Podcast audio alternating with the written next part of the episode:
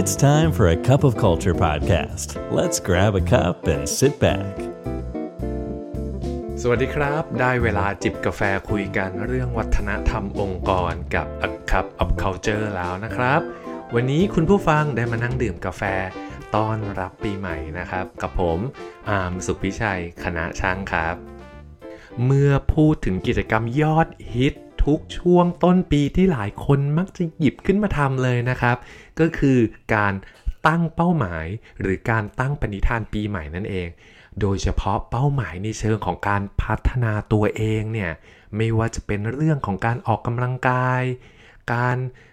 ลดน้ำหนัก หรือการเข้านอนให้ไวขึ้น ตื่นให้เร็วขึ้น หรืออาจจะเป็นเรื่องของทักษะบางอย่างที่เราอยากจะให้มีขึ้นในปี 2024 นี้เป็นต้นนะครับ แต่ ผมเชื่อว่าหลายท่านก็คงเป็นแล้วก็ยอมรับกันอย่างตรงๆเลยนะครับว่าหลังจากตั้งเป้าหมายไปแล้วเนี่ย โอ้โห แรงใจมันฮึดอยู่ได้เพียงแค่ 3-4 วันเท่านั้นเอง หรือบางคนถ้าเกิดนานหน่อยเนี่ยก็อาจจะลากยาวเป็นเดือน แต่ก็เริ่มใส่เกียร์ว่าง เริ่มแบบเออผัดวันประกันพุ่งบ้าง หรือเริ่มไม่ค่อยอยากทำบ้าง หรือกลับไปสู่วงจรชีวิตแบบดั้งเดิมนะครับ อันเนี้ยก็เป็นปัญหาหนึ่งที่ผมเจอเหมือนกัน แล้วก็รู้สึกว่าเฮ้ยอยากหยิบเรื่องเนี้ยมาคุยกับคุณผู้ฟังในช่วงต้นปี ผมไปเจอบทความชิ้นหนึ่งนะครับของคุณจิมควิกซึ่งท่านเนี่ยเป็นผู้เชี่ยวชาญด้านการพัฒนาการใช้สมองหรือเรียกว่า brain coach และก็เป็นโค้ชผู้บริหารชั้นนำของ องค์กรดังๆ ต่างๆ มากมายทั่วโลกเลยนะครับ ไม่ว่าจะเป็น Nike Google เป็นต้นนะฮะ คุณจิมควิกเนี่ยเขาได้แชร์เคล็ดลับในการบูสต์สมองของเราเนี่ยให้สามารถเกาะติดอยู่กับเป้าหมายนั้นๆ ได้ต่อเนื่องยาวนานมากกว่าเดิมปะเผลออาจจะอยู่ตลอดเป็นปีเลย ซึ่งเทคนิคที่คุณจิมควิกแชร์มา มีกิจกรรมที่เราสามารถไปประยุกต์ทำได้ง่าย ๆ 5 ข้อดังต่อไปนี้ครับ เทคนิคที่ 1 เขียนสิ่งที่ต้องทำด้านจิตใจ หรือ mental to do list การเขียนสิ่งที่ต้องทำหรือ to do list เนี่ยจริง ๆ แล้วเป็นกิจกรรมที่หลายคนคุ้นชินนะครับ แต่เรามักจะเขียน to do list ในเชิงของงาน เฮ้ย แต่คุณจิมควิกเขาบอกให้เขียน to do list ด้านจิตใจ ซึ่งสิ่งที่คุณจิมควิกอยากจะสื่อเลยก็คือ การให้เราเนี่ยครับนึกภาพ หรือจินตนาการถึงสิ่งที่เราอยากจะให้เกิดขึ้นในวันนั้นๆครับ รวมถึงความรู้สึกที่เราอยากจะให้เกิดขึ้นตอนจบสิ้นวันด้วย ซึ่งคุณจิมควิกก็ได้แชร์รูทีนของเขาทุกวันที่เขาตื่นนอนนะครับ อันดับที่ 1 เลยเนี่ย ในช่วง 30 นาทีแรกของการตื่นนอนเขาจะไม่จับมือถือเลยฮะหลังจากนั้นเขาก็มานึกาพหรือจินตนาการความสำเร็จในเรื่องส่วนตัว 3 เรื่องครับ แล้วก็อันดับสุดท้ายครับ เขาก็จะนึกภาพหรือจินตนาการภาพความสำเร็จในเชิงของงานอีก 3 เรื่องครับ เทคนิคที่ 2 ทานข้าวเที่ยงโดยไม่ทำอย่างอื่นแทรกครับปัจจุบันนี้หลายคนก็จะติดนะฮะว่าโหต้องเปิด Netflix ดูไปด้วยหรือเปิด YouTube ดูไปด้วยเนี่ย ซึ่ง คุณ Jim Kwik เนี่ยอธิบายว่าการทำกิจกรรมต่างๆ เหล่านี้พร้อมกันเนี่ยมันทำให้สารแห่งความสุขหรือโดปามีนเนี่ยหลั่งอย่างรวดเร็วทำให้เราเนี่ยรู้สึกว่าอาหารอร่อย enjoy กับการกินอาหารมากขึ้น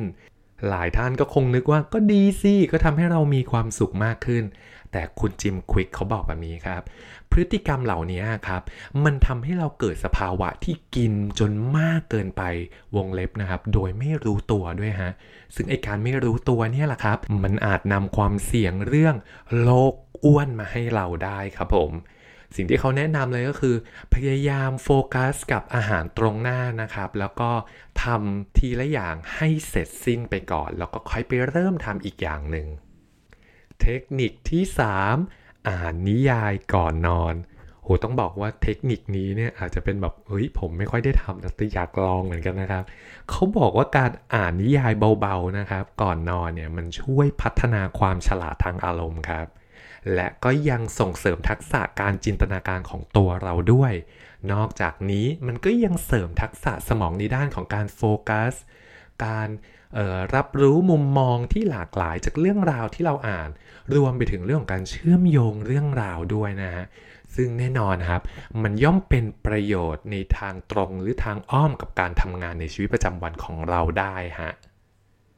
เทคนิคที่ 4 พักเช็คอินตัวเองทุก 60 นาที การเช็คอินก็คือการกลับมาตรวจสอบสภาวะภายในจิตใจของตัวเราเองเนี่ยแหละครับ คุณจิมควิกเนี่ยเขาแนะนำชุดคำถามอยู่ 2 ข้อนะครับ ที่เราสามารถหยิบมาใช้ถามตัวเองทุก ๆ 60 นาทีได้คำถามข้อที่ 1 ก็คือ ตอนนี้ฉันรู้สึกอย่างไรบ้างแล้วก็คำถามข้อที่ 2 ตอนนี้ฉันกำลังเสียสมดุลตัวเองอยู่หรือเปล่า เขาบอกว่าการใช้คำถามสองข้อนี้ครับ มันช่วยให้เราเนี่ยเห็นตัวเองได้ชัดขึ้นว่า เฮ้ย ตอนนี้เรากำลังเครียดไปไหม หรือว่าเรากำลังวิตกกังวลมากไปหรือเปล่า ภายในจิตใจของเรายังโอเคอยู่ไหม คุณจิมควิกเนี่ยก็ให้เหตุผลว่า หากเราพยายามรักษาสภาวะของสมองของเราให้อยู่ในจุดที่สมดุลเข้าไว้เนี่ยครับ มันก็ย่อมส่งผลต่อพฤติกรรมของตัวเราที่แสดงออก แล้วก็ย่อมส่งผลต่อเป้าหมายของเราที่ตั้งไว้ด้วยครับ เทคนิคข้อที่ 5 เปลี่ยนภาษาที่คุณพูดกับตัวเองครับ แทนที่เราจะพูดกับตัวเองว่า ฉันทำไม่ได้ เขาบอกว่าให้เปลี่ยนไปถามตัวเองว่า ฉันจะทำสิ่งนี้ได้อย่างไร เรื่องราวที่ผมพูดเนี่ย ไม่ได้มโนอะไรนะคะ เพราะคุณจิมควิกก็ให้เหตุผลว่าสมองของเราเนี่ยชอบคำถามปลายเปิดครับ เพราะคำถามปลายเปิดมันกระตุ้นให้เราค้นหาคำตอบบางอย่าง มันจะเปลี่ยนจากคำว่าปัญหาเป็นความท้าทายโดยทันทีครับ และความท้าทายเนี่ยแหละครับ มันกระตุ้นให้สมองหาหนทางมาแก้ไข ครบถ้วนแล้วนะครับ กับเทคนิคทั้ง 5 ข้อที่คุณจิมควิกซึ่งท่านเป็นผู้เชี่ยวชาญด้านการพัฒนาสมองหรือ brain coach เนี่ยฮะ มันแนะนำกับเรา เดี๋ยวผมขอทวนสั้นๆอีกนิดนึงนะครับว่าเทคนิคทั้ง 5 ข้อนี้มีอะไรบ้าง เทคนิคข้อที่ 1 การเขียนสิ่งที่ต้องทำด้านจิตใจหรือ mental to do list ครับ เทคนิคที่ 2 ทานข้าวเที่ยง โดยไม่ทำอย่างอื่นแทรก เทคนิคที่ 3 อ่านนิยายก่อนนอน เทคนิคข้อที่ 4 พักเพื่อเช็คอินตัวเองทุก 60 นาที และเทคนิคล่าสุดสุดท้ายเมื่อกี้ก็คือ เปลี่ยนภาษาที่คุณพูดกับตัวเองครับ เดินทางมาสู่บทสรุปแล้วนะครับ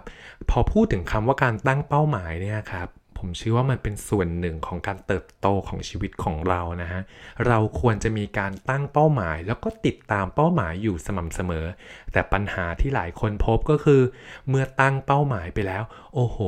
เราหมดแรงใจที่จะทำมันเนี่ยรวดเร็วมากเลยภายใน 3-5 วัน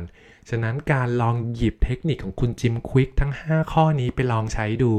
ก็อาจจะช่วยยืดระยะเวลาเป้าหมายที่เราตั้งไว้